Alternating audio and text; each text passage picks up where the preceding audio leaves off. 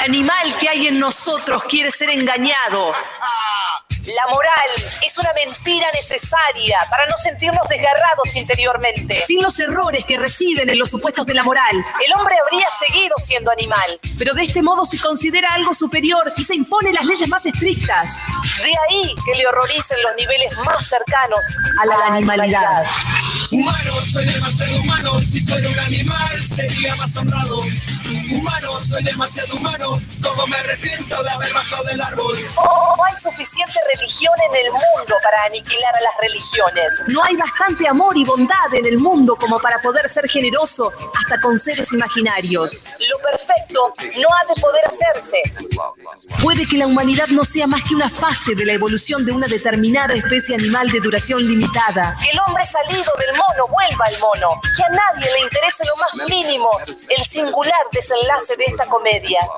El error convirtió a los animales en hombres. ¿Podría la verdad volver a convertir a los hombres en animales? No sé qué pasa, no sé qué tengo. Al enemigo lo llevo dentro. No sé qué pasa, no sé qué tengo. El amor, La primavera, una bella melodía, la luna, el mar. Todo nos habla plenamente una sola vez al corazón. si es que todas esas cosas Llegan alguna vez a expresarse por entero. Humano, soy demasiado humano. Si fuera un animal, sería más honrado. Humano, soy demasiado humano. Como me arrepiento de haber bajado del árbol. Humano, soy demasiado humano. Si fuera un animal, sería más honrado. Humano, soy demasiado humano. Como me arrepiento de haber bajado del árbol.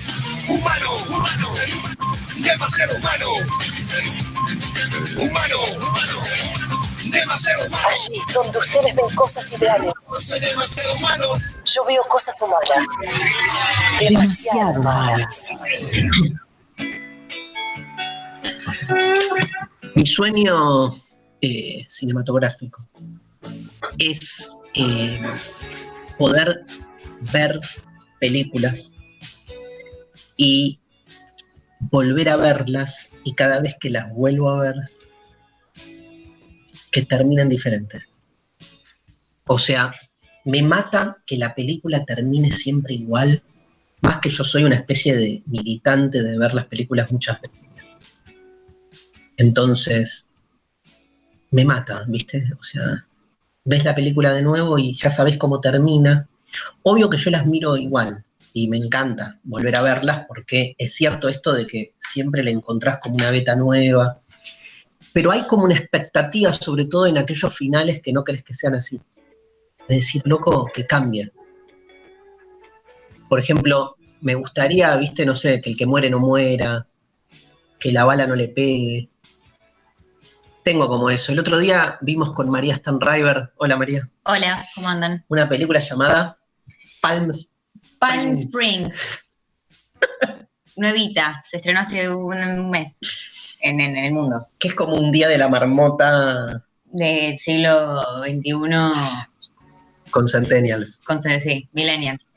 Estuvo muy buena la peli, Palm Spring. Y es como, bueno, se repite siempre el mismo día y me encantó. Y co- como con María estábamos diciendo, es tan obvio que va a terminar, cómo va a terminar, que se van a enamorar y eso los va a sacar de, del eterno retorno de lo mismo. Que en definitiva son metáforas de eso. Una manera de que la cosa no termine es el eterno retorno. El círculo no termina, por eso era el movimiento perfecto en la antigüedad, el circular, y por eso se pensaba que en el universo, digamos, los astros este, se movían de modo circular, por eso eran perfectos a diferencia de toda la bosta que hay acá en el mundo supralunar, como lo llamaban, que todo empieza y termina. Odio los finales. Qué fuerte. Odio los Odiar. finales. Odio, odio. Si algo odio, son los finales. El resto te la banco, pero los finales me rompen las bolas, por eso quiero que sean o distintos, o necesito que siempre haya otra oportunidad, ¿viste? Odio que la cosa sea definitiva, de un modo y para siempre. Se terminó. Y pero con la serie esta que veías, ¿no aprendiste un poco que... ¿Cuál? Dark. No, la anterior, eh, la del chabón que va viendo los distintos, los distintos finales de su vida con distintas... Sí. Si no si te hubiera no te hubiera conocido. En relación también a que siempre que, que te gusta ver otro final. de las películas. No, me encanta. Hay como me- hay una enseñanza de que igual la pasa como el orto, chabón, ¿o no? Sí. Pero el tema soy yo espectador, no el chabón, digamos. Bueno, pero para la vida, Sí, pero la- en la serie esa me encantaba cómo, cómo iba abriendo aspectos, pero en un momento terminó. claro. Y ahora, o sea, todo el mundo, este, hay un montón de gente ¿viste, que con las series las están viendo ahora. Sí. Me darían ganas, pero ya sé el final, boludo. O sea, tirame la onda de que si me pongo a ver de nuevo en Netflix, si no te hubiera conocido, tal vez el último capítulo, el final es distinto. ¿Solo el último capítulo? Claro, porque es que, que termine distinto. ¿Es la última escena la que te importa? Eh, no, porque el resto te olvidás. Claro. O sea, del final te acordás, me acuerdo de, eh, no, no lo voy a spoilear. Pero, digamos, nada, ahí, la escena final la tengo ¿Y re- ¿Con los libros también te pasa? menos. Porque en el libro hay más una estética del proceso, como que hay un degustamiento de la película, una hora y media. No, no, cualquiera.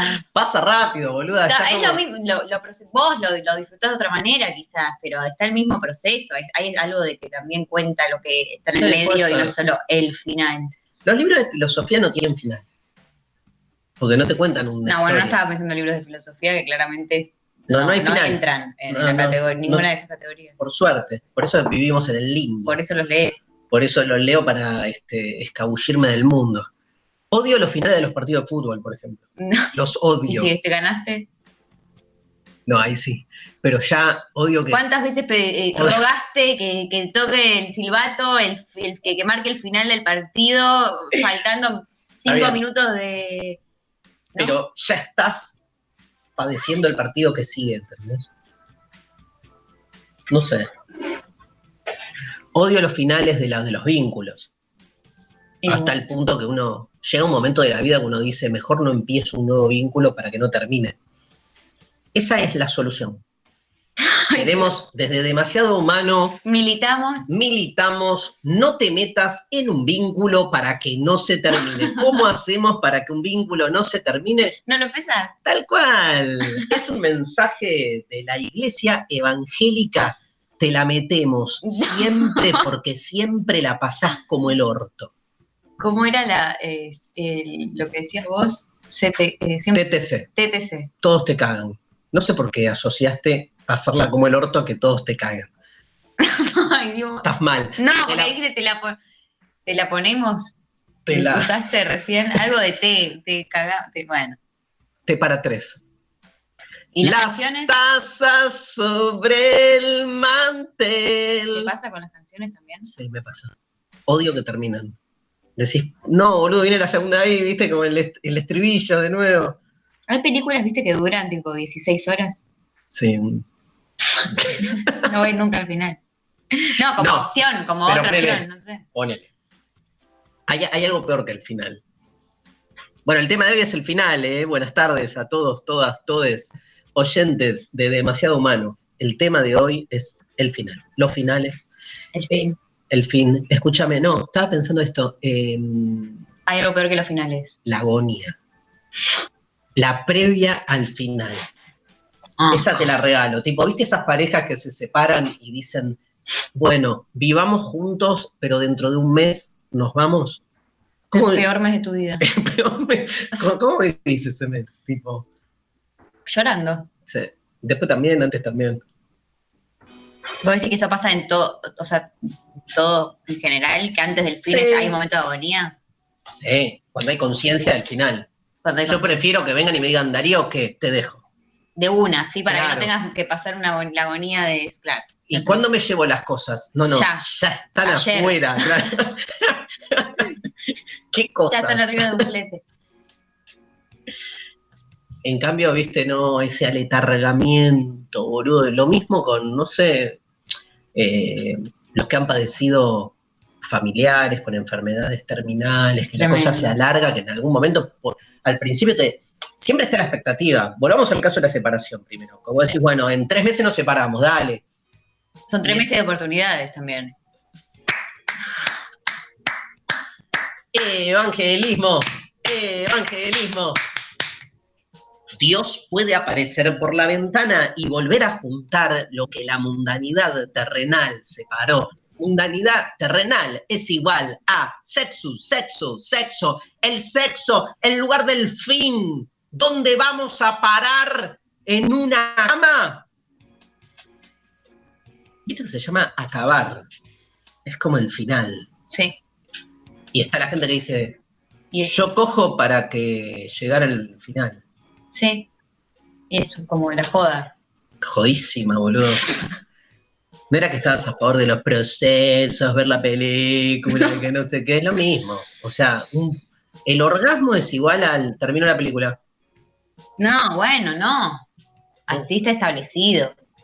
Se puede deconstruir. ¡Epa! La construcción de la subjetividad ¿Por qué no te sexual. deconstruir los finales?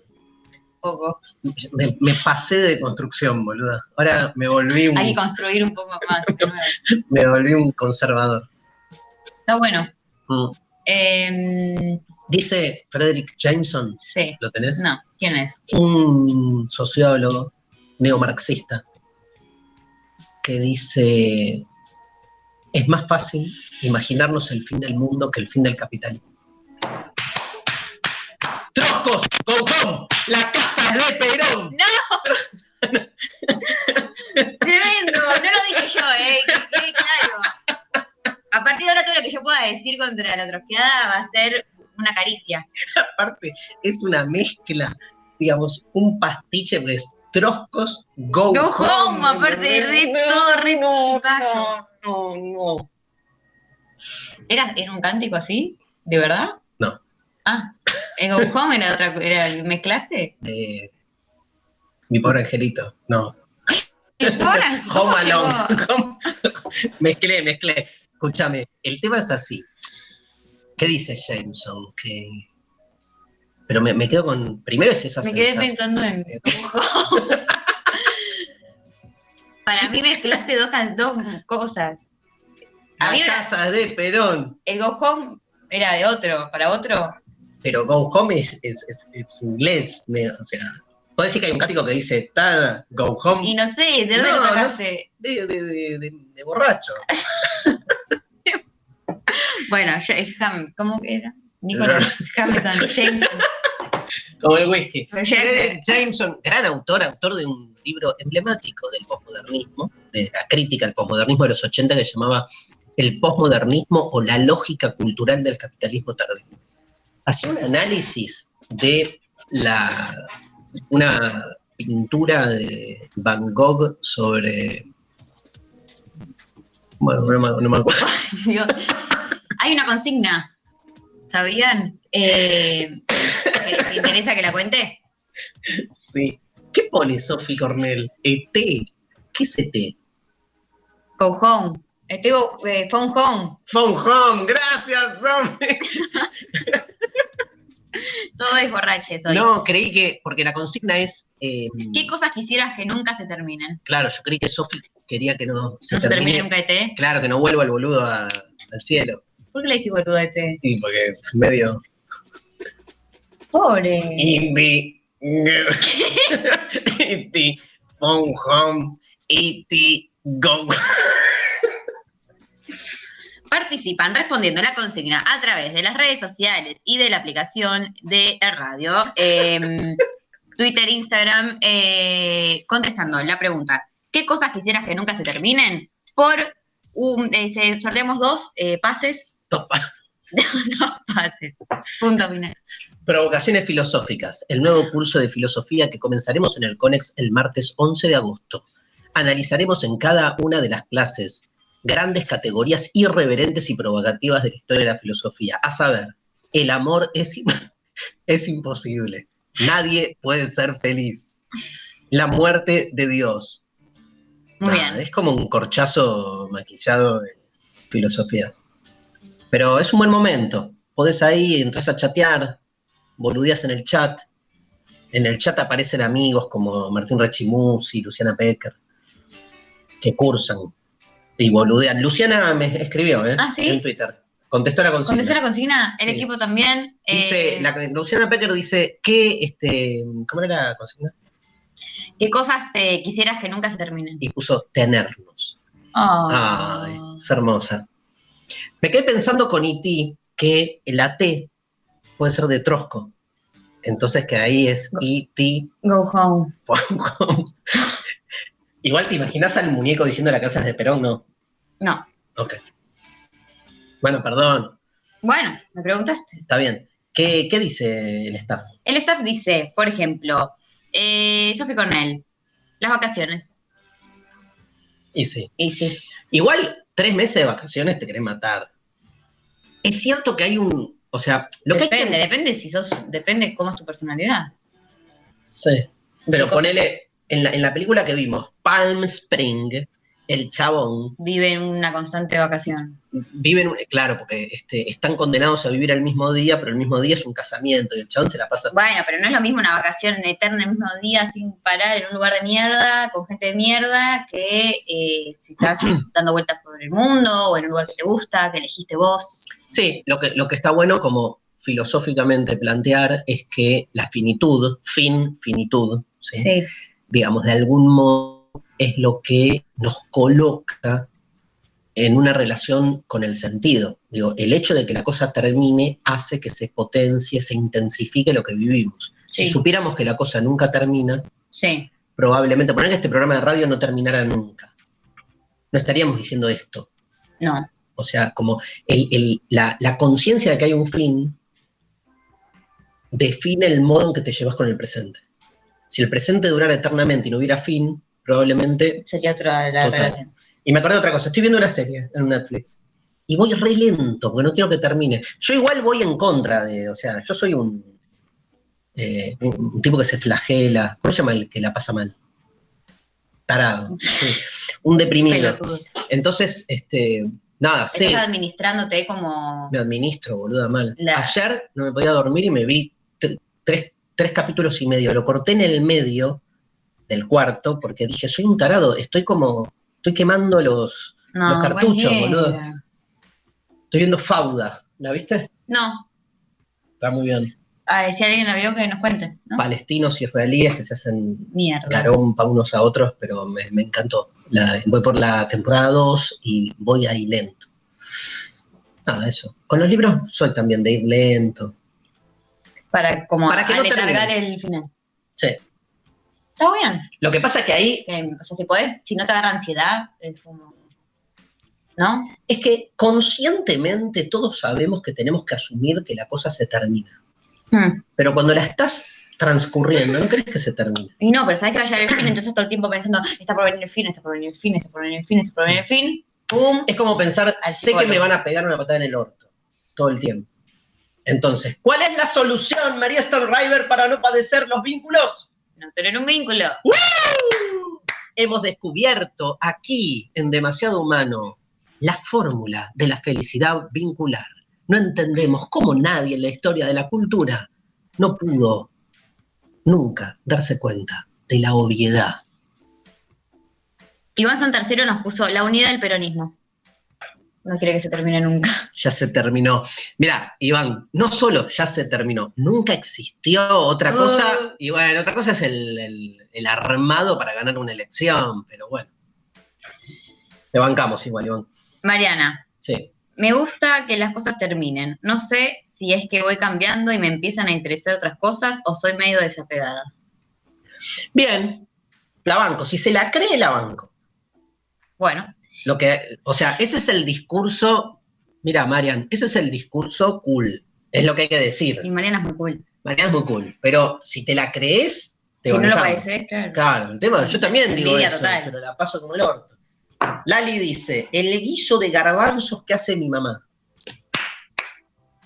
Pero lo va a hacer siempre, se termina y hace otro.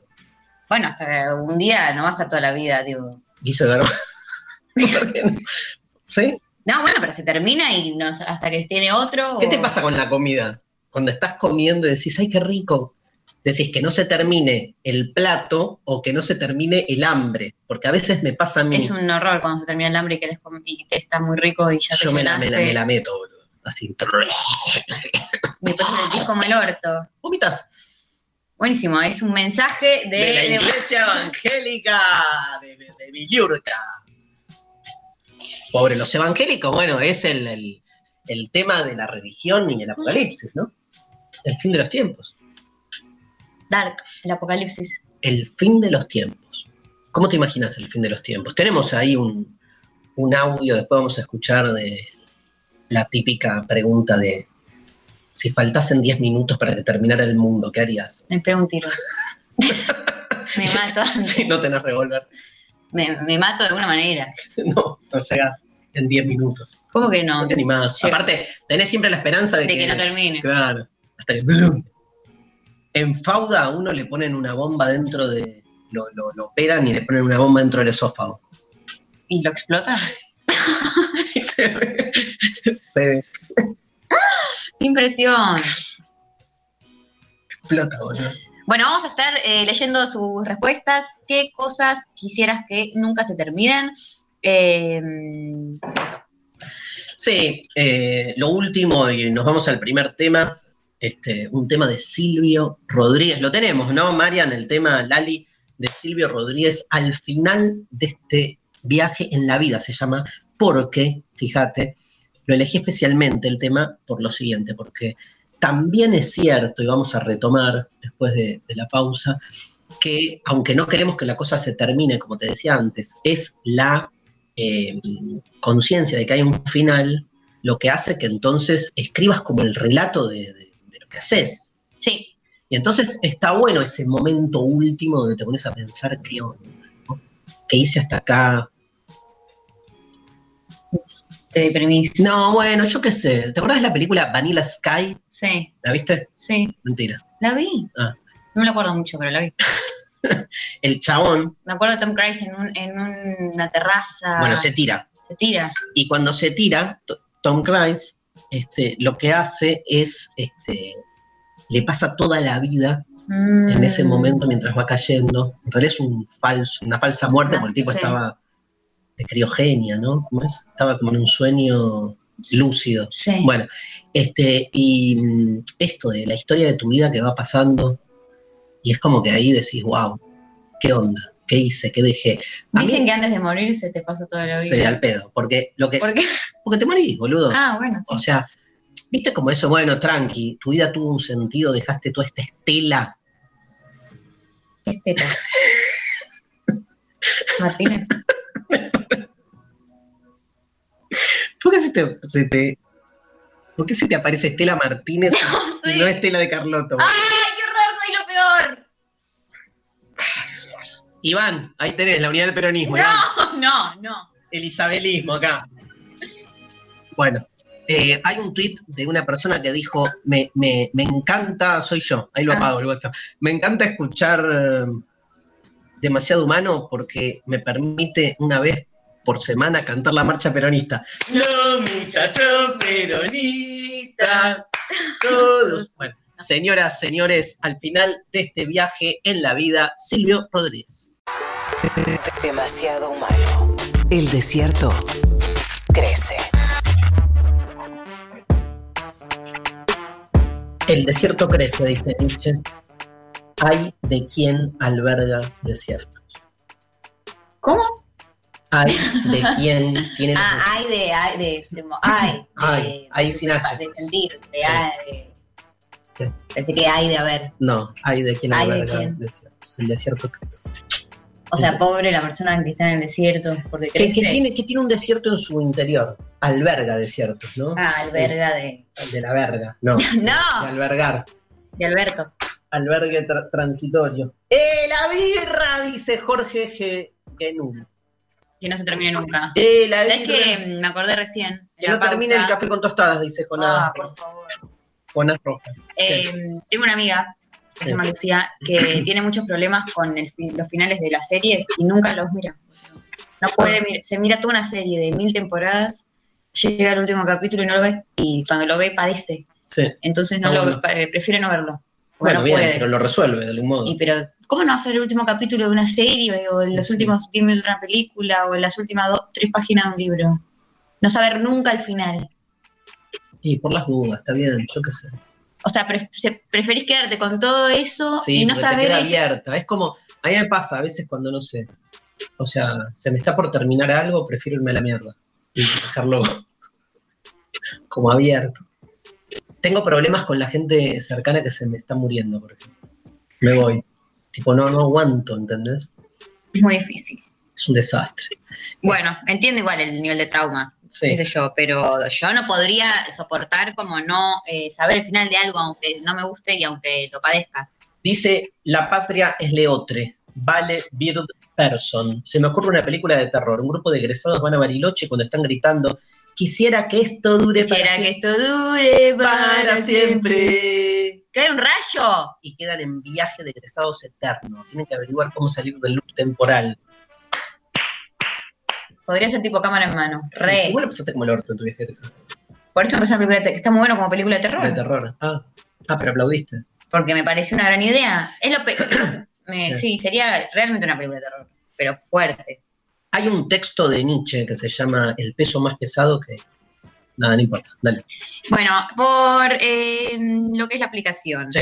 Mora, no quiero que se termine nunca mi visa de trabajo en Nueva Zelanda. Bueno, qué lindo. Eh, Y nosotros acá, boludo.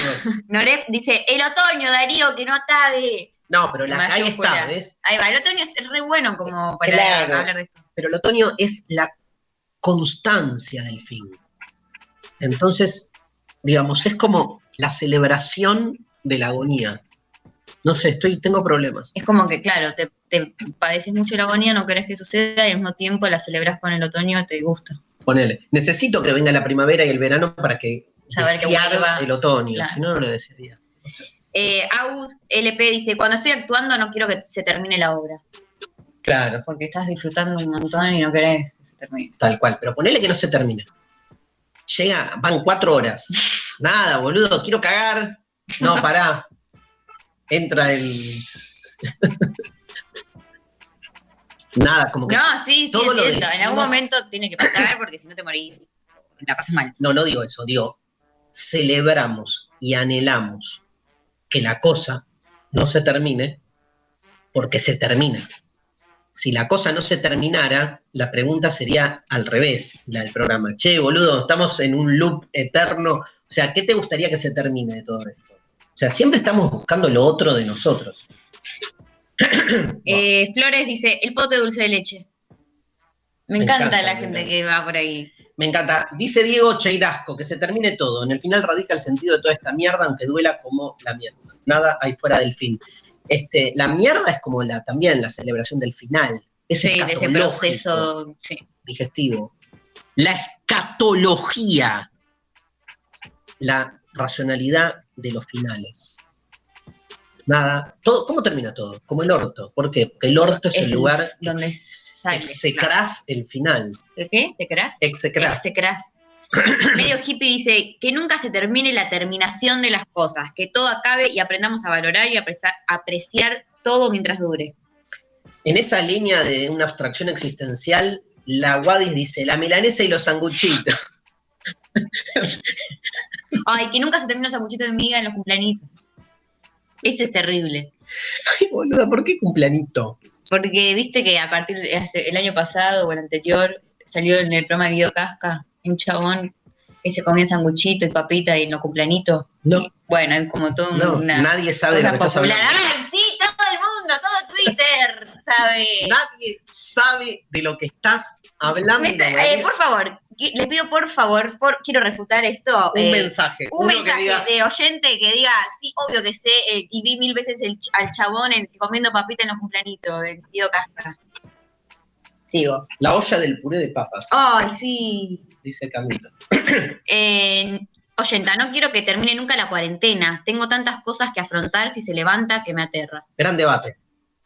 Yo siempre quise que se termine la cuarentena. Ahora, Ahora no. no, ahora quiero que se termine la realidad, boluda. Porque ya me da igual, con cuarentena o sin cuarentena, que se termine. Basta.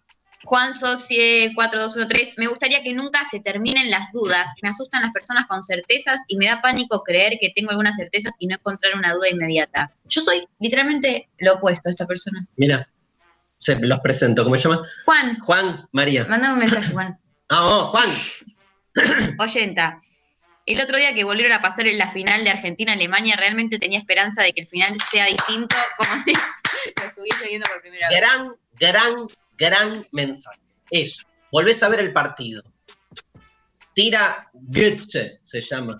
Que la ataje Romero, boludo, que no la meta. Que se la saque Cerrizuela. ¿Quién es? Venezuela? ¿Quién es? Años 90, Cerrizuela. Era un stopper que jugó en Independiente, el Rudy Van. Nada, no importa. Pon la selección. Me olvidé quién era el A ver, stopper. Iván. por Me olvidé quién era el stopper que del equipo de Sabela. Stopper. Stopper. Socie dice, el subidón de la pasti de éxtasis. Eh, socia, muchos se ponen socio, chicos, de nombre, está perfecto igual. Eh, que no se termine nunca la Futurock.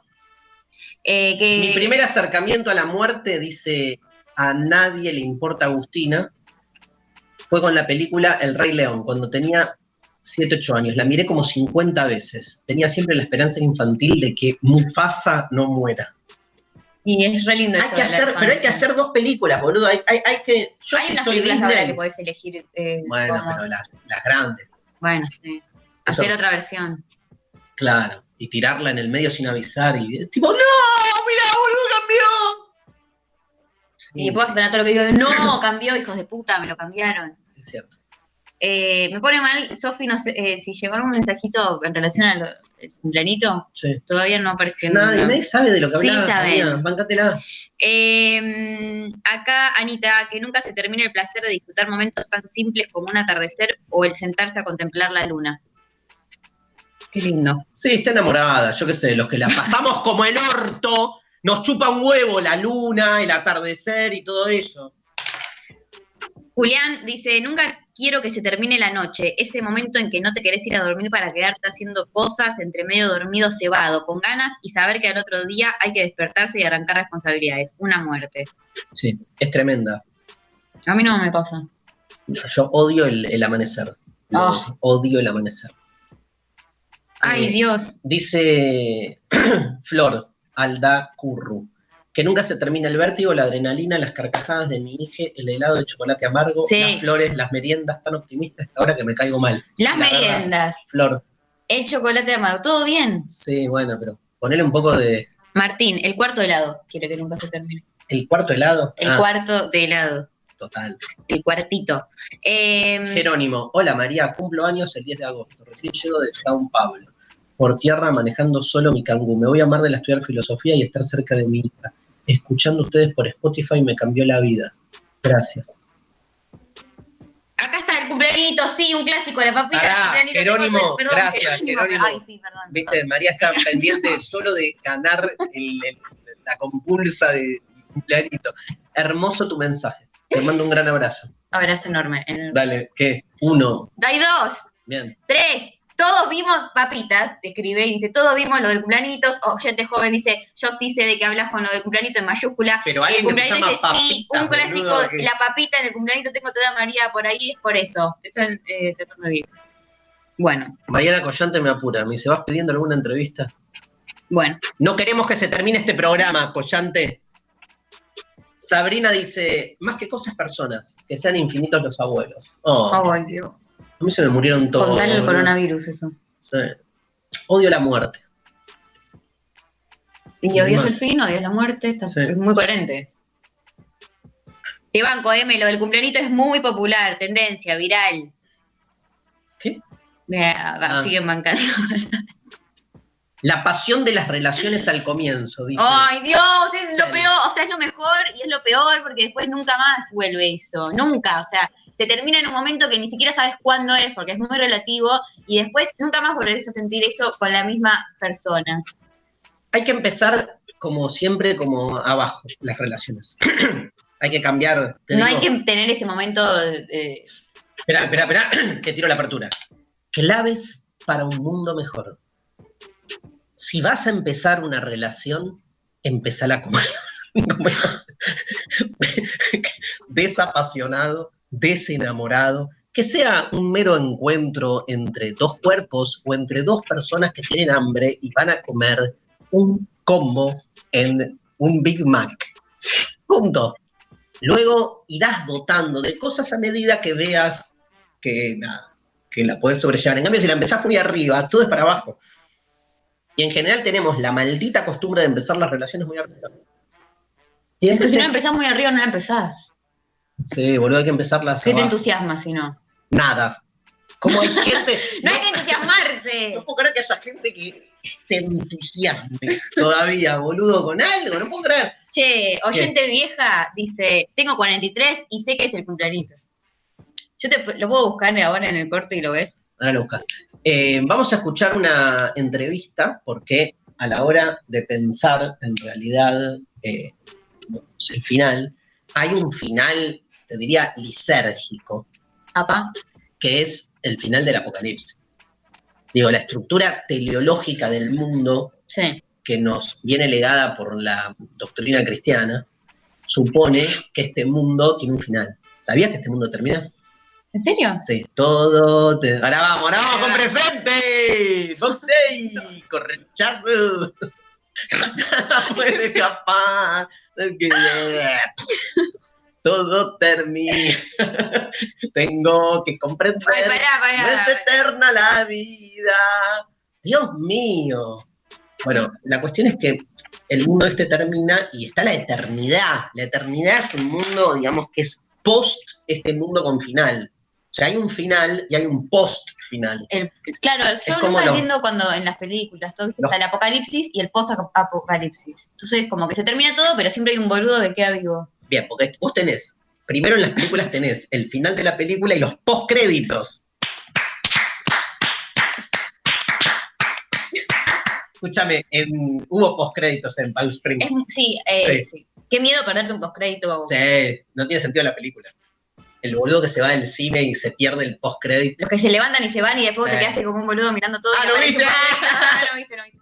Bueno, escúchame. Estabas diciendo algo interesante. Sí, porque la, joda del la joda del post-apocalipsis es el sobreviviente. El boludo que sobrevive al apocalipsis final y se la tiene que ver con un mundo devastado. ¿Cómo sobrevivís cuando no queda nada? En realidad es la única manera interesante de sobrevivir, ¿no? Que el mundo se haya disuelto. Obvio que la idea de apocalipsis eh, debería terminar con todo. Al mismo tiempo, estos planteos de esos restos que quedan sobreviviendo, nada, están buenísimos, porque es como, viste, la posibilidad está de un nuevo origen, como en Matrix. Bien, dicho esto, quiero entender, queremos entender por qué, de qué trata el apocalipsis. Y para eso vamos a escuchar esta entrevista con un amigazo que es cura, se llama Fabián Báez, es sacerdote, párroco de la parroquia María Reina de Villa Urquiza, calle Cereti, y debe ser esto y Cuyan, con él, ahí cerca del uh Cuyan o... Una de esas. Miembro de Caritas Buenos Aires y en, Twitter lo encuentran arroba paterfabián. Buenísimo. Este, y tuitea un montón. ¿Ah, sí? Fabián, Es muy interesante los tweets de este, mi amigo Fabián Báez y le preguntamos qué es el Apocalipsis, el final del mundo para la Biblia. Lo escuchamos. El Apocalipsis es el último libro de la Biblia, hacia finales del siglo I, principios del siglo II.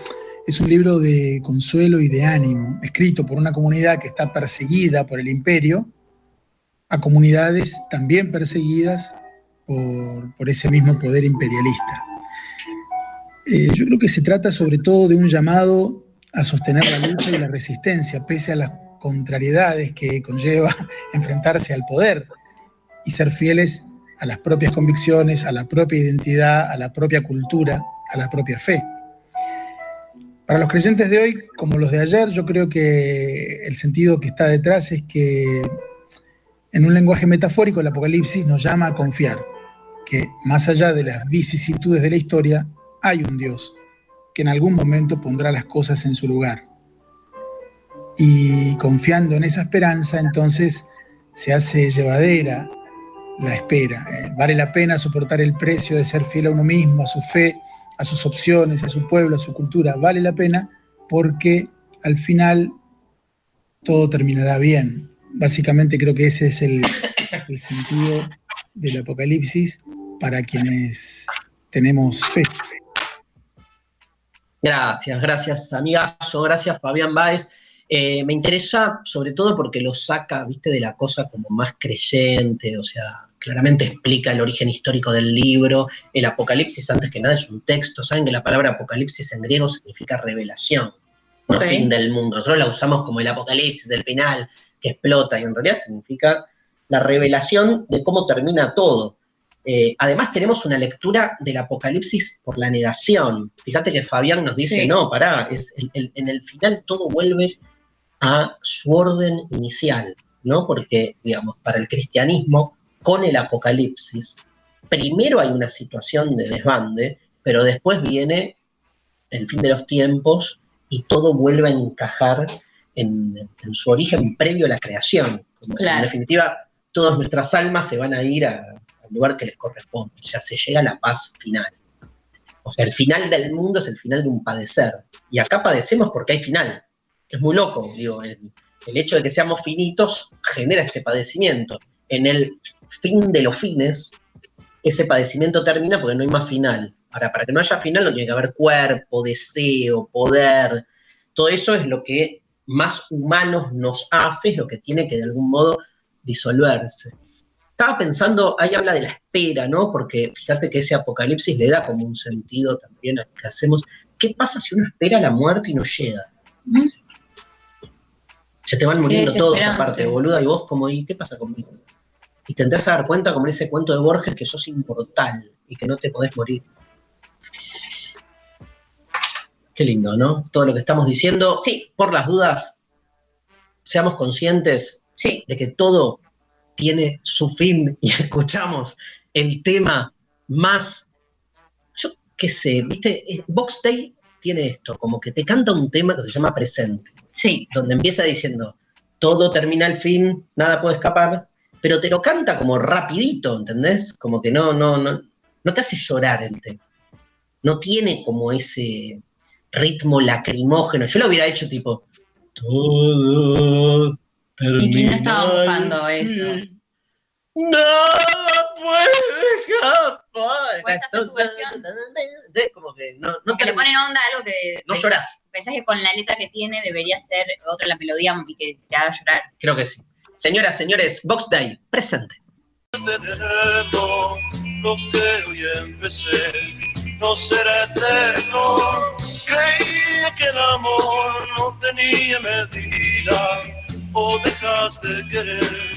Tal vez otra mujer, no olvidé aquello que una vez pensaba que nunca acabaría, nunca acabaría, pero sin embargo terminó. Todo me demuestra que al final de cuentas termino cada día, empiezo cada día, pensando en mañana fracaso. Cuánta verdad, hay en mi vida, solamente, solamente el momento en que estás.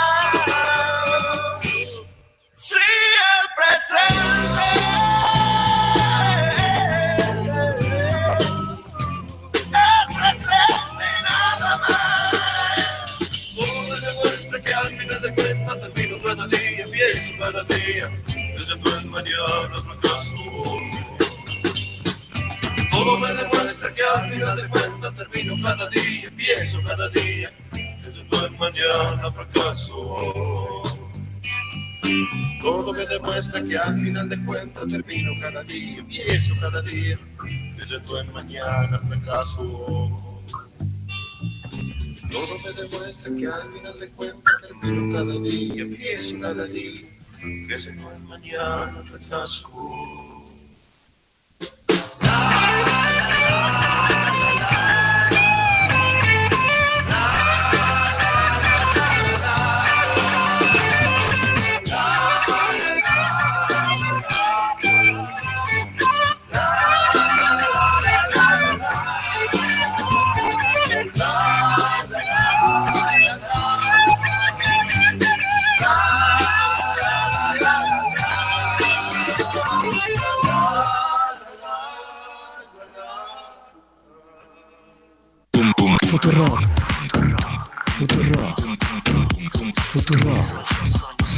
Umbanda.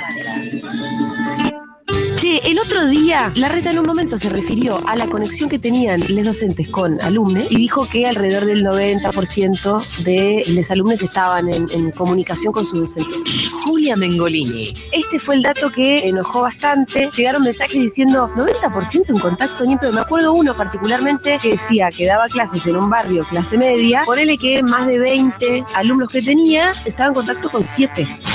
Seguro Guevara. Queremos mensajes de su parte. Profe Salteña dice, cuando escuché la reta me dolió la desigualdad, porque las escuelas públicas de Salta no creo que supere el 40% de conectividad. Bueno, además está el tema de lo que se llama la brecha digital. Con Fito Mendonza Paz y Noelia Custodio. Dice Silvia, gracias a que el macrismo cortó la entrega de netbooks, es un desastre, no les interesa la educación pública. Bueno, al de la conectividad se suma el tema de las compus. Lunes a viernes, de 1 a 4 de la tarde. Mi sobrino vive en la 21. Lo que evitó que desbarranque fue tener la compu de conectar para mixear música, cosa a la que se quiere dedicar ahora, cuando antes no le gustaba nada. Seguro Guevara. Tengo 23 y nunca pensé lo que me influyó la netbook del Conectar Igualdad, como para haber crecido en La Rioja, aprender a editar videos y terminar estudiando cine. Me pongo, No, no, bueno, voy a llorar. me pongo a llorar. Un programa con las ideas bien puestas. No, a mí me hace re mal pensar en toda la gente que nos perdimos hasta ahora. Tipo, lo audiovisual también es un privilegio, como acceder, hacer contenido. Y bueno, ¿no? tipo, el conectar igualdad tiene que retomarse ya. Totalmente. Sí. Profe de medios dice, mis alumnos más pequeños reusaban la compu para jueguitos y yo lo recelebraba, que puedan tener las mismas oportunidades lúdicas para todos. Otra cosa que decían también es que, ay, seguro con la conectar igualdad se quedan todo el día en Facebook. ¿Y por qué no? No sabemos ninguna, pero preguntamos todas. Fui primera camada de Conectar Igualdad. Estudio Ingeniería Industrial y la compu me sirvió para estudiar y programar en primero y segundo año. Me daba vergüenza llevarla a la facu hasta que vi que muchos compas la tenían. Escuchen. Este ya me, me hizo llorar. Es todo lo que necesitábamos para estos días. Futurock FM. para cuidar lo más importante, para cuidar la vida, porque nadie se salva solo. porque somos un pueblo solidario. Y sabemos que unidos, trabajando codo a codo, vamos a salir adelante. Para llegar a todos y a todas, el ingreso familiar de emergencia llegó a casi 9 millones de personas. ANSES, seguí cuidándote. Argentina Unida, Argentina Presidencia. Somos, solo una radio. Somos, somos más que una radio. Futurock FM. Abrirse, Mezclarse. saltar la medianera, devenir, Jugar. patear los dogmas. Demasiado. Escribir En el aire. Que no termine nunca la queja, dice Debbie. Que nunca se termine el Diego dirigiendo al lobo, dice Seba. Bueno. Ayelen dice, no quiero que se termine nunca el momento de paz, amor y conexión con hija de cuatro. Nunca sucederá y por eso valoro tanto estos lapsus. También vi el video del cumpleañito de Ayelen. O sea, los chicos crecen. Lo peor que puede hacer alguien es después dejarlo enquistado en esos cuatro años. Tiene 14 y lo tratás como de cuatro. Ese es un problema. Grave. Yo quiero que nunca se terminen los atardeceres de colores. ¿Viste cuando el cielo se pone de colores? ¿Estás hablando en serio? Sí. son, la típica persona que sos al mismo tiempo re sensible, pero re irónica. Entonces, a veces no se entiende cuándo está sensible y cuándo es una ironía, boludo. Yo tampoco entiendo cuándo es cuándo. Pero lo dije en serio. El atardecer me chupa un huevo, boludo. ¿Vos- Bueno, a mí me gusta. ¿Pero qué te gusta? ¿Ver cómo se cae el día? ¿Te gusta el otoño? ¿Te gusta el atardecer? Es como la misma onda. Cosas que se terminan, que son bellas. Se pone el cielo de colores, o sea, naranja, turquesa, violeta, fucsia, todo junto. Eso se llama pepa. Drogadicta.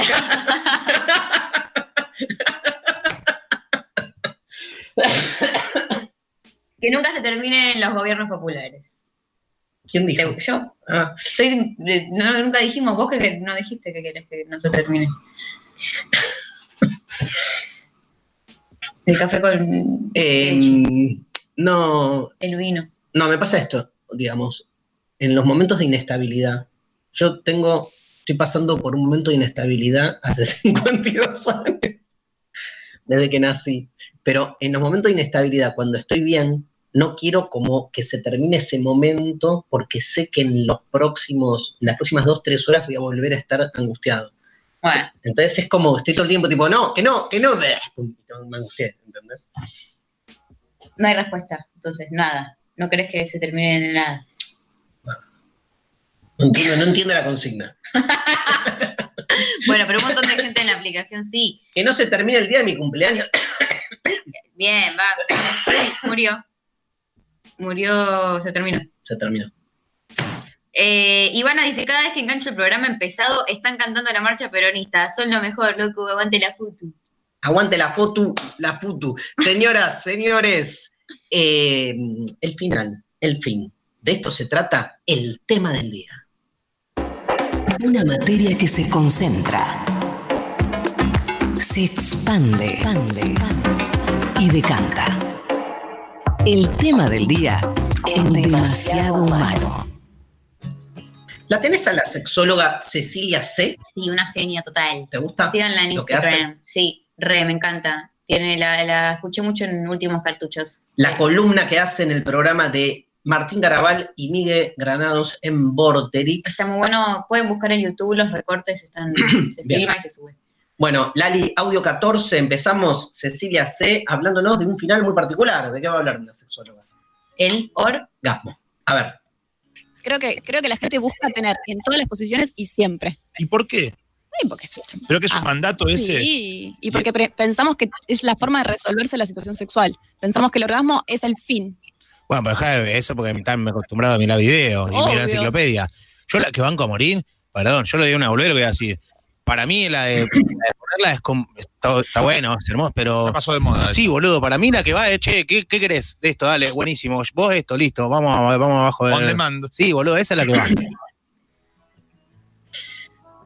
¿qué? Lo- me hacen reír mucho ellos. Con el siempre, ponerla, ¿no? Con todo. Para son- mí la de ponerla está buena. Sí, Eh, ya pasó de moda. ya fue, ponerla ya fue. No, pero ¿sabes qué pienso? Eh, está buenísimo esto que dice Cecilia, ¿no? De eh, pensamos que el orgasmo es el fin y que el vínculo sexual, digamos, es una especie de acción que no es más que un, eh, un- una instrumentación para llegar a un fin, ¿no? Entonces pensamos el encuentro con el otro en términos sexuales simplemente como un proceso que tiene sentido en la medida en que se acaba, ¿no? Sí, sí, El- está destinado a eso, no, Otra- no, a- no al, al- al proceso en sí, al disfrute del proceso en sí. una técnica para llegar a un fin. Me encanta. Racionalidad instrumental, con arreglo a fines. Pero hay algo de eso. Y entonces, este, no es- más allá de que esté bien o que está mal, digo, nos privamos de otras formas de vivir la sexualidad. O sea, no es que estamos. No, y este, metes ahí en el medio de la otra, digo, si, estás con, si es con un otro además.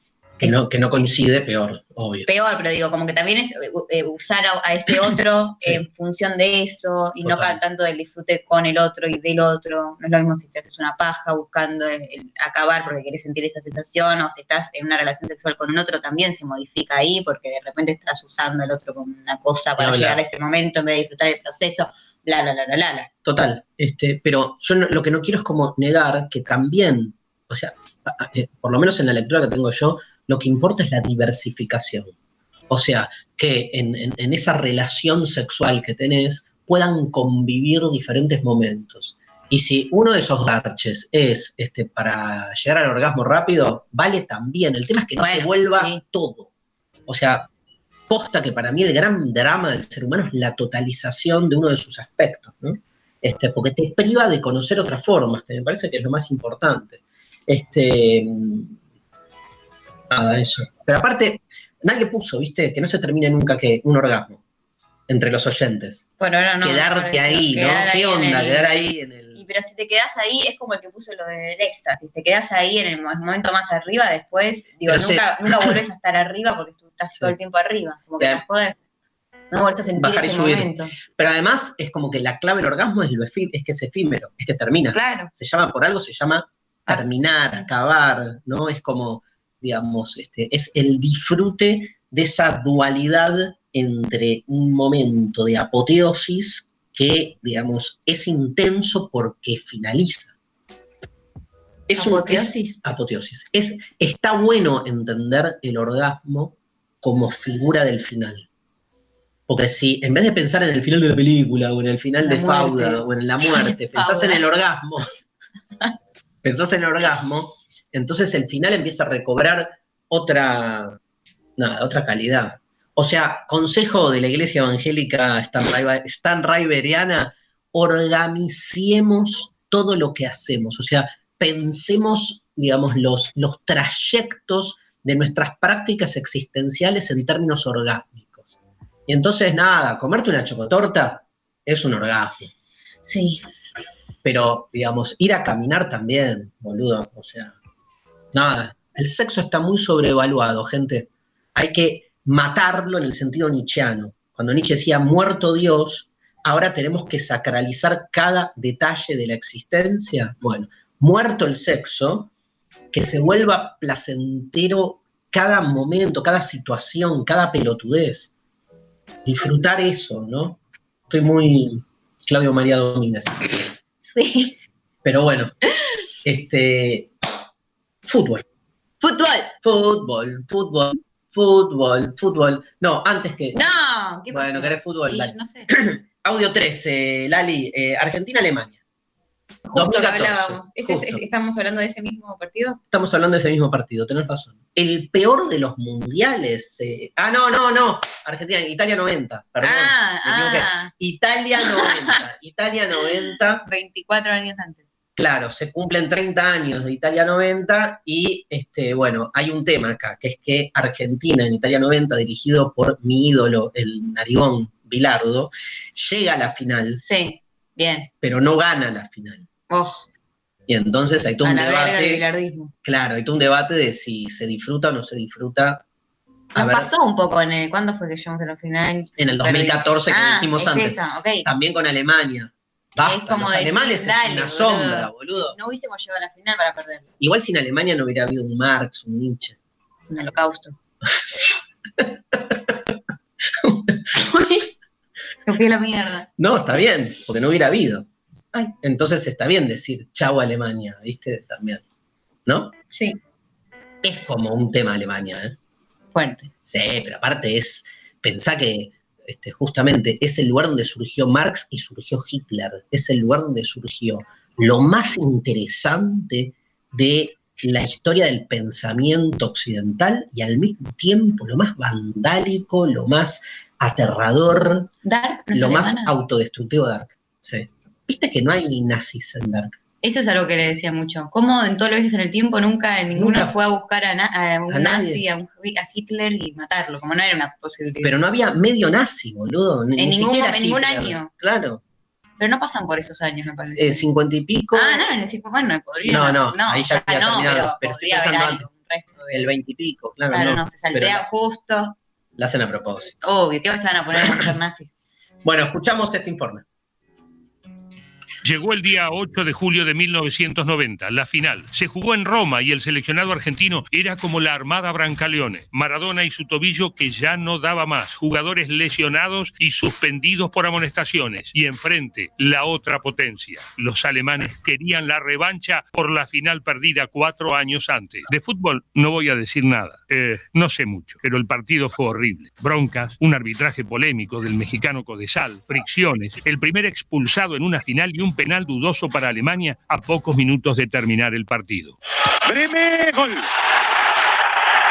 Fin del cuento. Nos quedamos ahí de la gloria. Seguro, sin merecerla. Pero en el fútbol no siempre gana el que lo merece. Seguramente nadie disfrutó del buen juego de nuestra selección. Pero la historia de los que tienen todo para perder, de los que con inferioridad física se plantan ante las potencias y lo dejan todo, esta reivindicación de la lucha contra la adversidad y de no dar nada por perdido hasta el último penal, todo esto es un espejo en el que nos vemos reflejados. A veces las mejores historias no tienen un final feliz.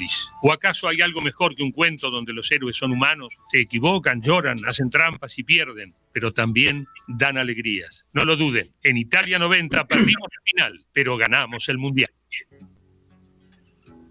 Una vez le pregunté a Bilardo yo, porque somos muchos los, por lo menos los que tenemos mi edad. Sí. Yo soy como militante del subcampeonato del Mundial 90.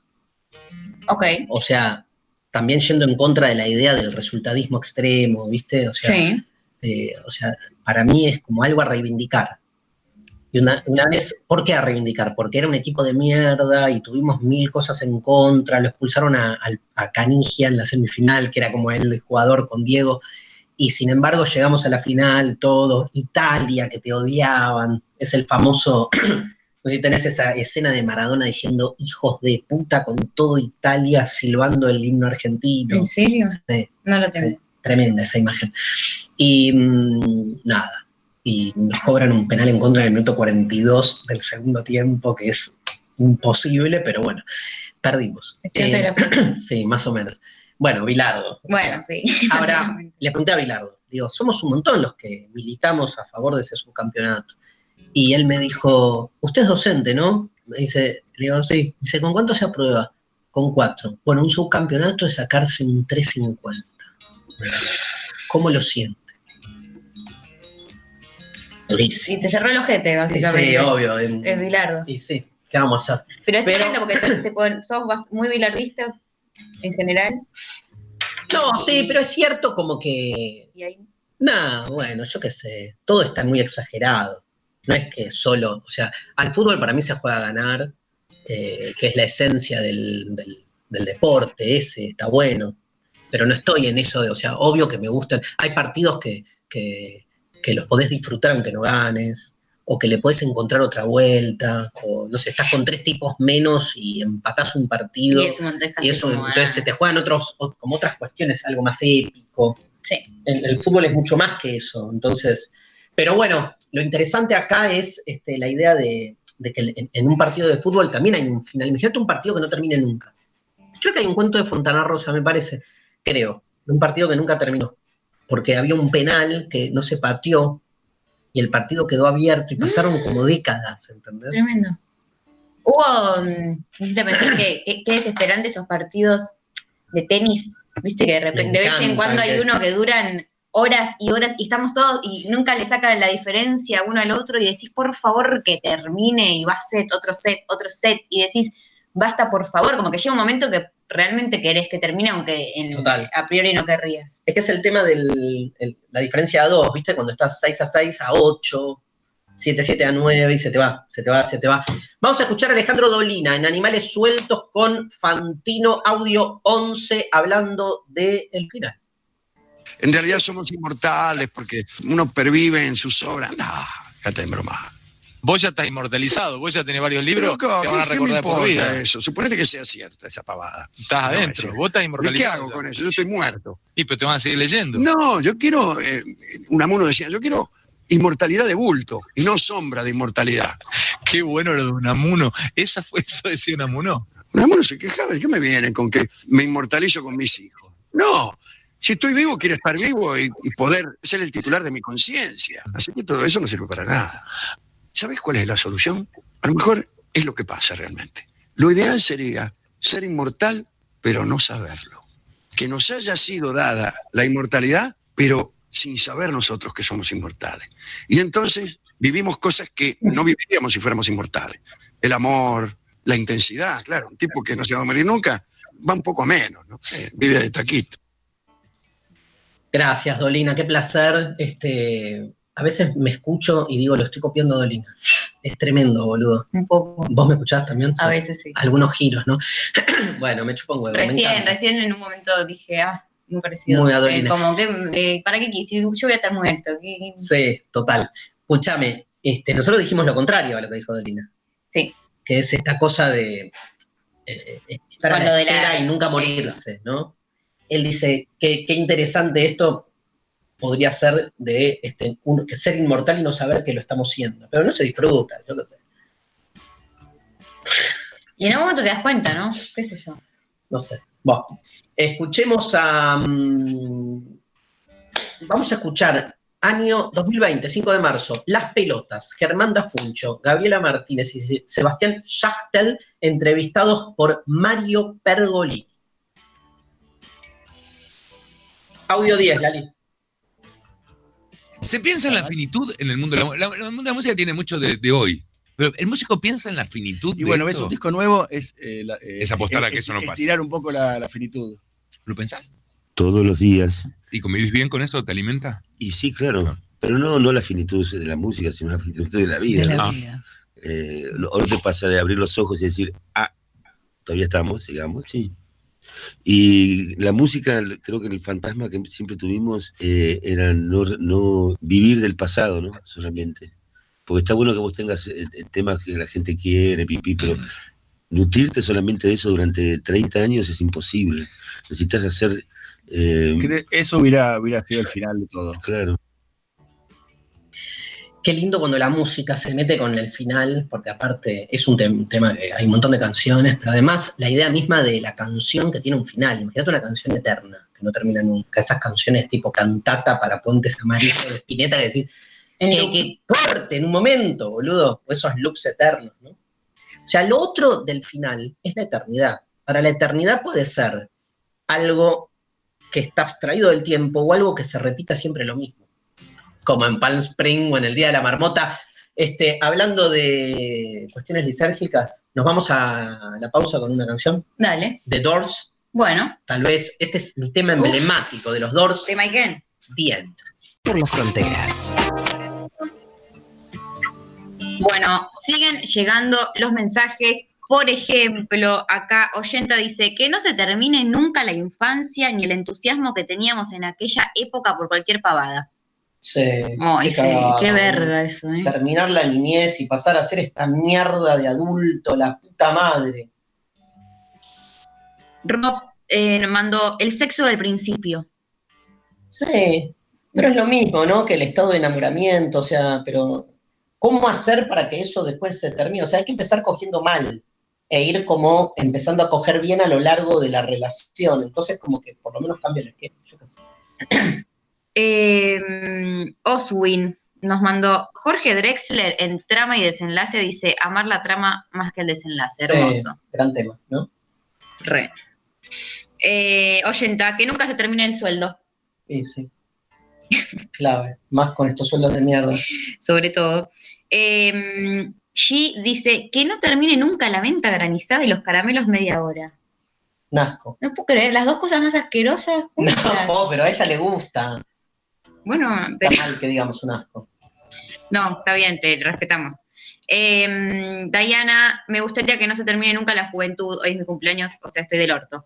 Sí, está bien que estés del orto, la juventud se termina, la vida se termina, todo se termina. Todo concluye al fin. Nada Oh, puede. ya pasó, ¿eh? Ya, ya pasó. Sí, Se va a terminar este programa, por suerte, se termina el día de hoy, se va a terminar el mes, se va a terminar todo. Lo único que no se va a terminar es la cuarentena.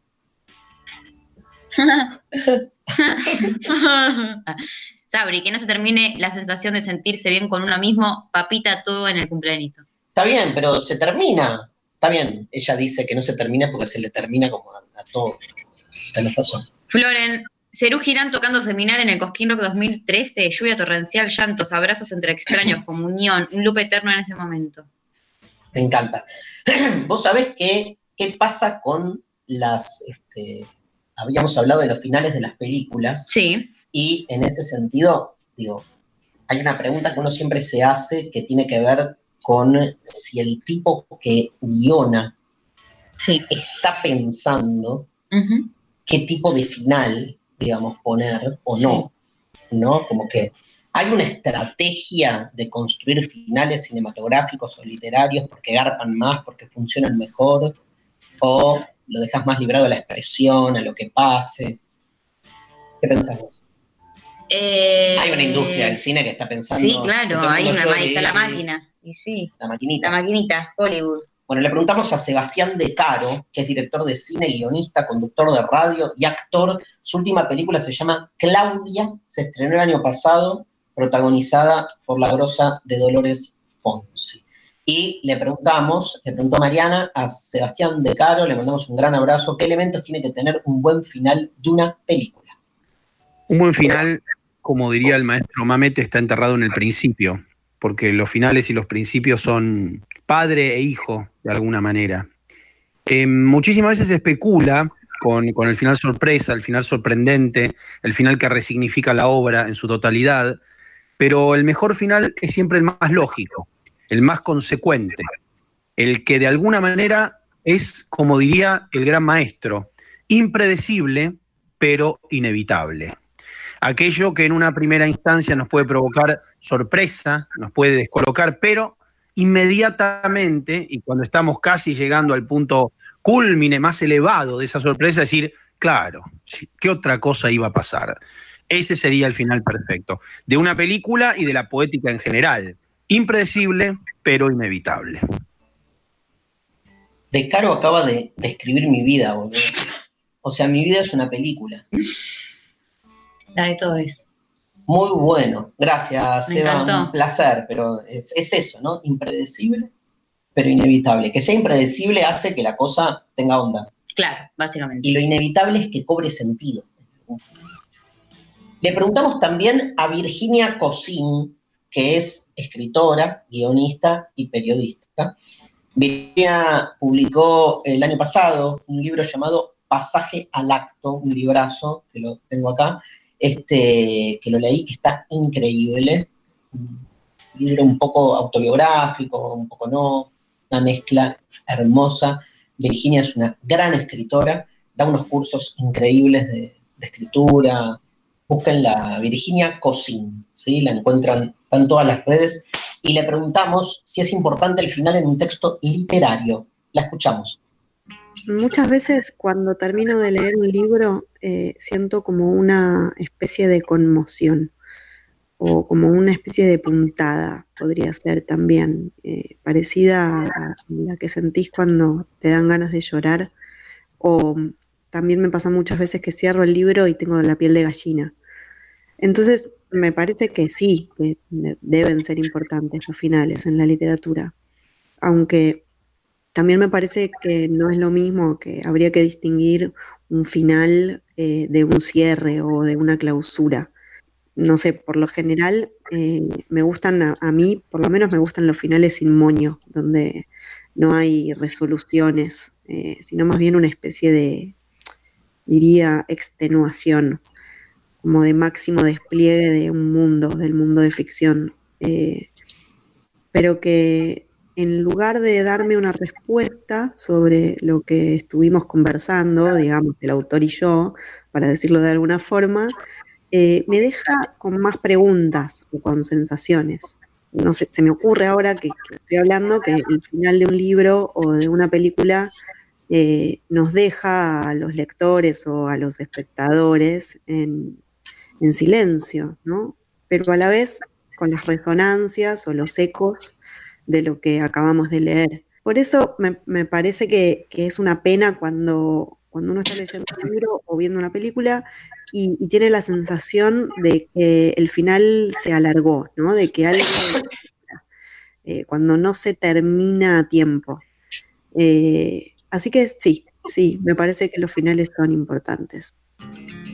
Seguimos hablando, gracias Virginia, de, de las historias de nuestra vida. Básicamente. Esas parejas que no se terminan a tiempo, que las estiras, las estiras, no da. ¿Qué haces?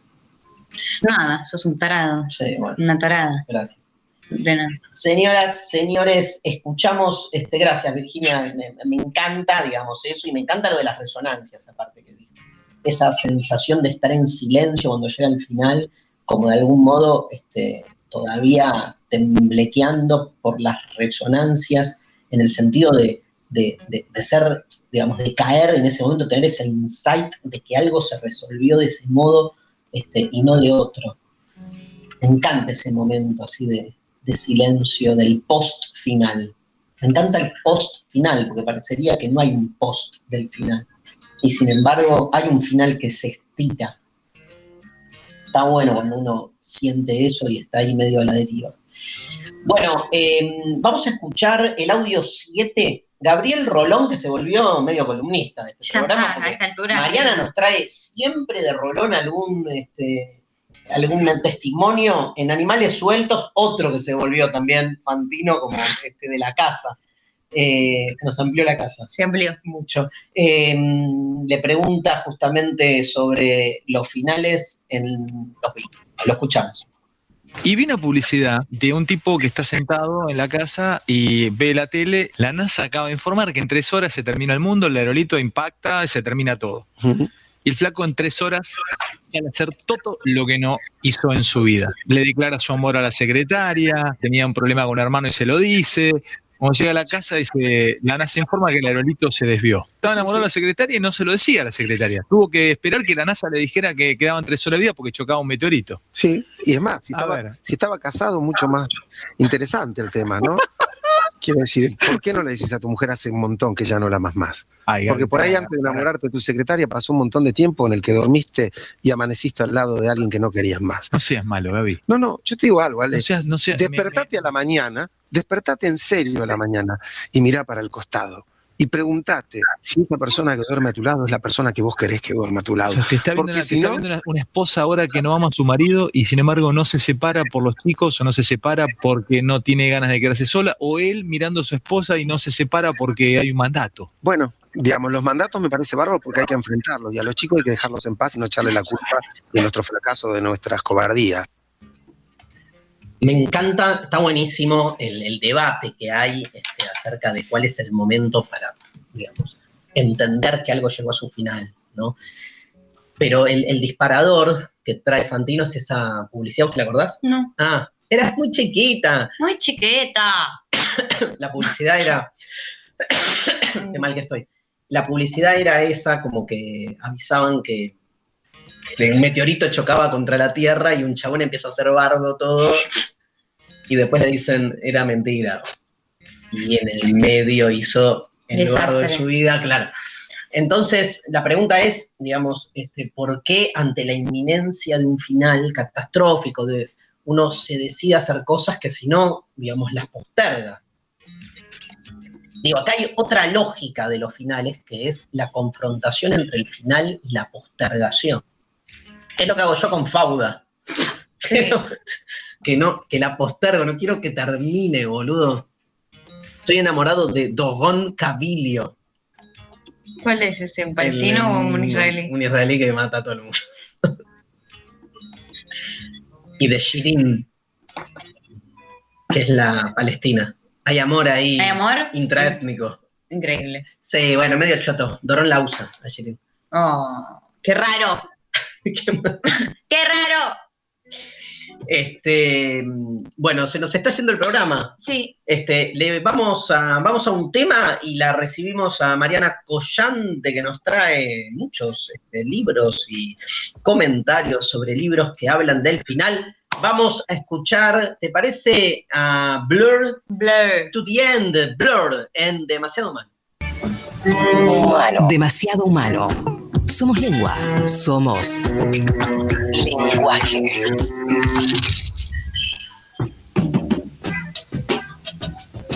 Le damos la bienvenida a Mariana Collante y otras palabras.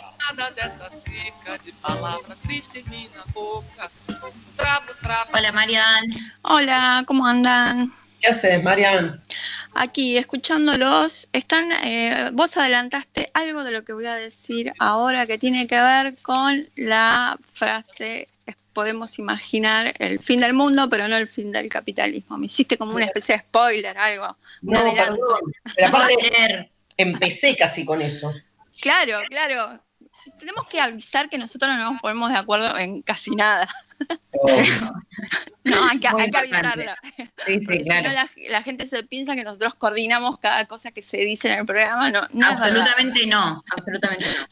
Para bien o para mal, eso no sabemos. No importa. Bueno, entonces te cuento, les cuento. Hoy traje A la deriva, que es un cuento del escritor uruguayo Horacio Quiroga, incluido en el libro Cuentos de Amor, de Locura y Muerte de 1917. Ustedes saben, y les estoy hablando a ustedes y a los oyentes, les oyentes, saben que el escenario de los relatos de Horacio Quiroga es la selva misionera, ¿no? Entonces, el cuento empieza de una. En la primera oración ya sabes cuál es el conflicto que se va a desarrollar. Un hombre pisa una yarara cusú, una serpiente venenosa que lo pica en el pie. El pie se le empieza a hinchar, luego la pierna, dice que la pierna se le transforma en algo monstruoso, tiene mucha sed, se sube a la canoa para llegar a un lugar donde lo puedan ayudar. Viaja, por, el alta, viaja por el Alto Paraná, ahí cerca de Paraguay, pero a la deriva, ¿no? Ya no puede manejar las manos. Y a pesar de que el cuerpo no le responde, el tipo dice, bueno, eh, esto no está pasando, yo no voy a morir. Lo interesante, lo interesante del cuento justamente es cómo el narrador contrapone la vida y la muerte. La vida está puesta en una serie de recuerdos banales que el tipo trata de, como de asirse de algo para imaginar que va a continuar su vida, ¿no? Entonces piensa cuando conoció al dueño de un lugar en el que trabajó, en el vecino, eh, que estaban enojados y qué sé yo, va, va pensando todo eso y aparte eh, la muerte, cuando el narrador hace de la muerte todo un paisaje, ¿no? Un paisaje silencioso, solitario, describe el río como algo lúgubre y en el que el personaje se va metiendo, ¿no? Como que vos te das cuenta como que se va metiendo en una especie de cajón oscuro que es evidentemente la muerte, pero el tipo la sigue negando.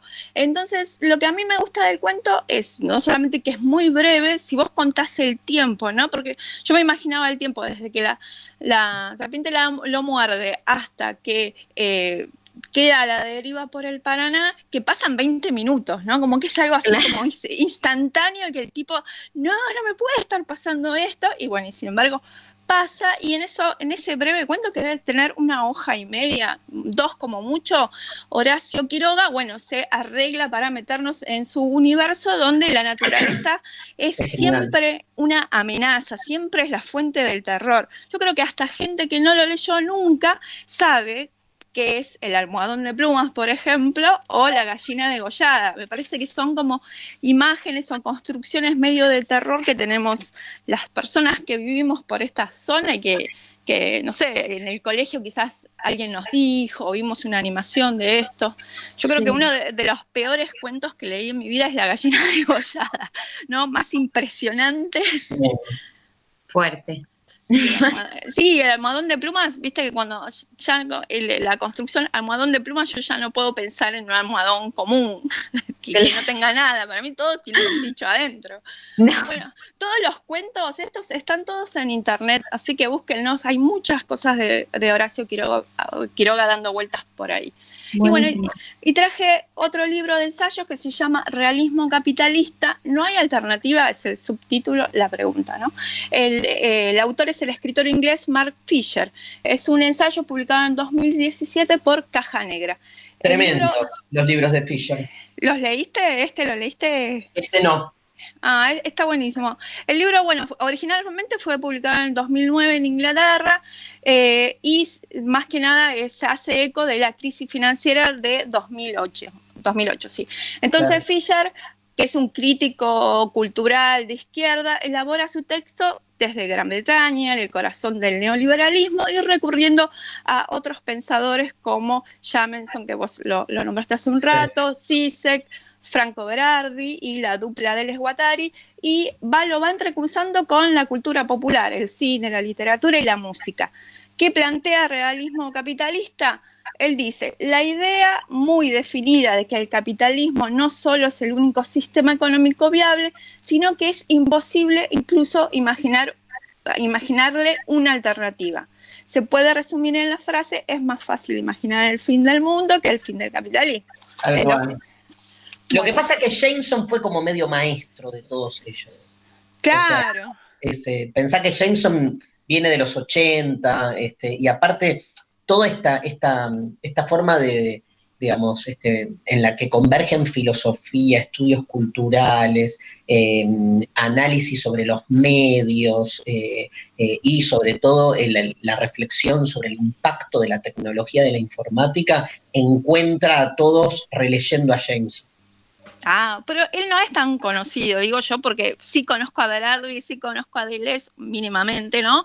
Pero a él no. ¿Por qué será? Porque es más, eh, digamos, es un sociólogo más como del, así del gueto neomarxista, pero el libro ese, Posmodernismo o la lógica cultural del capitalismo tardío, fue uno de los primeros libros que impuso la cuestión posmoderna este, desde el análisis nuevo en los años 80. Ahí fue como una explosión de Jameson. ¿eh? Mira, Pero es más de la academia, digo, no, no, no, no trascendió en los medios, me parece que es más por ahí. Sí, sabes que me puse a ver que, que si había algún tipo de, de, mm, material audiovisual eh, traducido, por ejemplo, no hay, está todo Oh. más o menos en inglés. Así Ahora, que el caso de, de Fisher es tremendo, ¿eh? También. tremendo, no, no me spoilees el final. No, no, no. Bueno, digo una cosita más sobre el libro, porque también eh, este es el planteo inicial y él va a la siguiente idea. Dice, ¿cuánto tiempo puede subsistir una cultura sin el aporte de lo nuevo? Porque dice que lo que hace el capitalismo realista, eh, el realismo capitalista, digo, limita el pensamiento y la acción porque el futuro será una serie de repeticiones y permutaciones en el ámbito de la cultura y la política y eso hace que nosotros no podamos imaginar este, este, nada nuevo, ¿no? Entonces él dice, bueno. ¿cuánto tiempo puede subsistir una cultura sin nada nuevo, sin ningún movimiento contracultural, contrahegemónico, ¿no? Entonces yo subrayé algunas cosas del libro muy breves que dicen, por ejemplo, el capitalismo colonizó la vida onírica. El capitalismo es el único juego que podemos jugar. El capitalismo está enfrentado a cualquier noción de sustentabilidad ambiental. El periodo de trabajo no se eh, alterna con el ocio, sino con el desempleo, y hay que conectar las, los efectos con las causas estructurales, y en este sentido señala que la depresión, los trastornos de ansiedad y el estrés deben dejar de pensarse como patologías individuales, y acá viene, digamos, la triste realidad de que este, este filósofo y crítico cultural se suicidó, ¿no? Uno de sus problemas era la depresión y él en enero del 2017 se suicidó. Así que digamos que lo decía desde el conocimiento real de, de pensar este- estas cuestiones. ¿no? Me parece que está buenísimo leer este libro en este momento. Transcurridos 10 años hay cosas que realmente las vemos potenciadas, ¿no? Por ejemplo, la uberización, eso ya es, y la pandemia, ¿no? Mm. Y pero digo, a favor nuestro podemos pensar en el feminismo como algo nuevo, algo viejo, pero algo nuevo, ¿no? Reformulado, que puede hacernos pensar en alguna otra alternativa. A mí me encanta el, el libro que leí de él es Los fantasmas de mi vida. Ah, que tiene- ese. está buenísimo, tiene toda una lectura sobre eh, la idea de fantasma y la aplica a todos lados que me, me partió, ¿no? La- es, es muy interesante la renovación de cierto tipo de, de- de- de forma de hacer filosofía más eh, contemporánea, de alguien que no viene de la filosofía, aparte, pero Claro. lee a todos los autores, ¿no? No, bueno, y se hace muy llevadero y también hace mucho hincapié en la cultura popular. Por ejemplo, cita Claro. a Nirvana, eh, muchas películas, a Kafka. Bueno, van apareciendo un montón de, una, una trama de cosas. Es como si fuese un ensayista post-punk. Aparte Sí. tiene un libro sobre el punk. Keep Punk era un blog Keep que él escribía y se hizo Claro. conocido a partir de ese blog porque justamente discutía un montón de cosas con filósofos. Es más, pero primero hizo, era, él venía del palo de la música, de la cultura y después eh, Ujú. empezó a estudiar filosofía y está bueno porque el chabón laburó mucho tiempo como docente para eh, en el- como en la secundaria, digamos, ¿no? Y también hay un capítulo que habla sobre la, los adolescentes, la hedonía, eh, el hedonismo depresivo, dice. ¿no? Los pibes no quieren cambiar nada, sino que se dejen de joderlos y eh, hacer mirar series y, y está lo bien que hacen. Gracias, Marian. De nada. Que nunca se termine este programa, dicen por acá, este, No, María sí. Guadalupe. Todo bien, pero... No, Pero yo bueno. también. Acuerdo, acuerdo con Mario, todo bien, pero no. Bueno, ¿Tenés algún... Besos. Chao, gracias, genial, Marian. ¿Tenés algún otro mensaje que nos quedó dando vuelta? Yo tenía uno. Sí, hay varios. También tengo cosas para contarle a la gente. ¿Qué, Dale. ¿qué preferís? No, pero quería. Hay acá en Twitter, en Twitter, Ah. en Instagram. Dale, ¿qué? Eh, no, pero no lo encuentro. Una, una chica de Costa Rica. Acá está. No quiero que se termine el libro del desasosiego que estoy leyendo hace unos días. Necesito participar de ese curso de provocaciones. Saludos desde Costa Rica. Abrazo para Costa Rica. Eh, hermoso. Bueno, Yo quiero ganar un sorteo de Sextiame, el libro de Luciana Pecker, dice. Pero estamos. Pero no está en relación a la publicación de Futuro. Ah, estoy leyendo. Estás mal, ¿eh? leyendo tu, tu- tu Twitter. Está buenísimo el concepto. Bueno, les voy a contar eh, que nos llegan eh, noticias Dale. eh, desde el conurbano bonaerense. El programa de cultura de la Secretaría de Extensión y la revista digital Sociales y Virtuales del Departamento de Ciencias Sociales de la Universidad Nacional de Quilmes presentan la exposición Yo me quedo en casa, que reúne 60 obras de artistas que nos interpelan y convocan a la reflexión en tiempos de pandemia y aislamiento social preventivo y obligatorio. La muestra surge como resultado de las obras presentadas a la convocatoria lanzada en abril del 2020 y cuenta con una amplia variedad de temas de técnicas, perspectivas y colores. Los invitamos a recorrer la galería virtual y conocer las obras de la exposición artística Yo me quedo en casa. Encontrás toda la información en unq.edu.ar y hablamos también de la actualidad del sistema universitario argentino. El canal Deporte B incorporó a su grilla dos de las series producidas por las universidades públicas bajo la coordinación de la plataforma Mundo U y en el marco de la Red Nacional Audiovisual Universitaria del Consejo Interuniversitario Nacional. Las series de Barrio Somos y Un Gol al Arco Iris se estrenaron el pasado sábado primero de agosto. La incorporación de estos contenidos apunta a seguir sumando nuevas pantallas para las producciones audiovisuales universitarias. Seguid las novedades del CIN en cin.edu.ar. Le mando un beso a Jessie Tritten, que Sí. es la directora general de quien depende Deport TV, que se relanzó en estos días el canal de deportes que en- junto con Canal Encuentro y Paca Paca están tratando de renovar y volver a, a- a darle el brillo que tuvo en su momento a los canales públicos. ¿Algo más, Maru? Eh, tengo para decir, hay ganadores. Acá hay, acá hay otro, mira, justo al final aparece, chiques, no idealicemos la infancia que en algunos casos son un horror. Si hay algo que agradezco es ser adulta y no depender de otros, dice Pático. Me parece muy bien. Em, sí, yo qué sé, yo la paso mal en todos los momentos. Bueno. No, está, está bien. Hay ganadores. Espera, le quiero mandar un, un beso. espera. Estoy como medio. Le quiero mandar un beso a Rosina. Le mandamos un beso. Rosina Fraschina. Sí. Que, Ahí nos eh, subió a Instagram. Sí, hermosa. Rosina, grosa, gran actriz, gran clown. Un gran abrazo para Rochi. Ganadores. Dale. ¡Ay, qué coordinación! Uno, dos, tres. Ganadores. No, pero es más lindo cuando como recién que nos salió solo. No, todo está guionado. ¡No! Dale. Por Instagram, arroba marzrh, que eh, mandó que no se termine el deseo. Que no se termine el deseo. Bueno, a mí me hace bosta el deseo. Por, a todos nos hace gusto el deseo, pero también nos hace muy bien, por eso está muy bueno. Por la app ganó eh, Floren, que puso el mensaje de ser un girán tocando seminar en el Cosquín Rock. Eh, por favor, Floren, eh, envíate un mail a demasiado humano ok, demasiado humano ok, arroba gmail.com reclamando tu premio. Reclamando. Es feo, ¿no? Reclamando. ver, quiero entrar. Nena, nadie te va a hacer mal. Excepto amarte. A- amarte es hacerte mal. ¿Amarte o amarte? Aparte, me encantó. Pero aparte, digamos, como si amarte, excepto amarte, nadie, nadie te va a hacer mal, excepto Pero, amarte. claro. A mí, todas las personas que me hicieron mal, me lo hicieron en nombre del amor.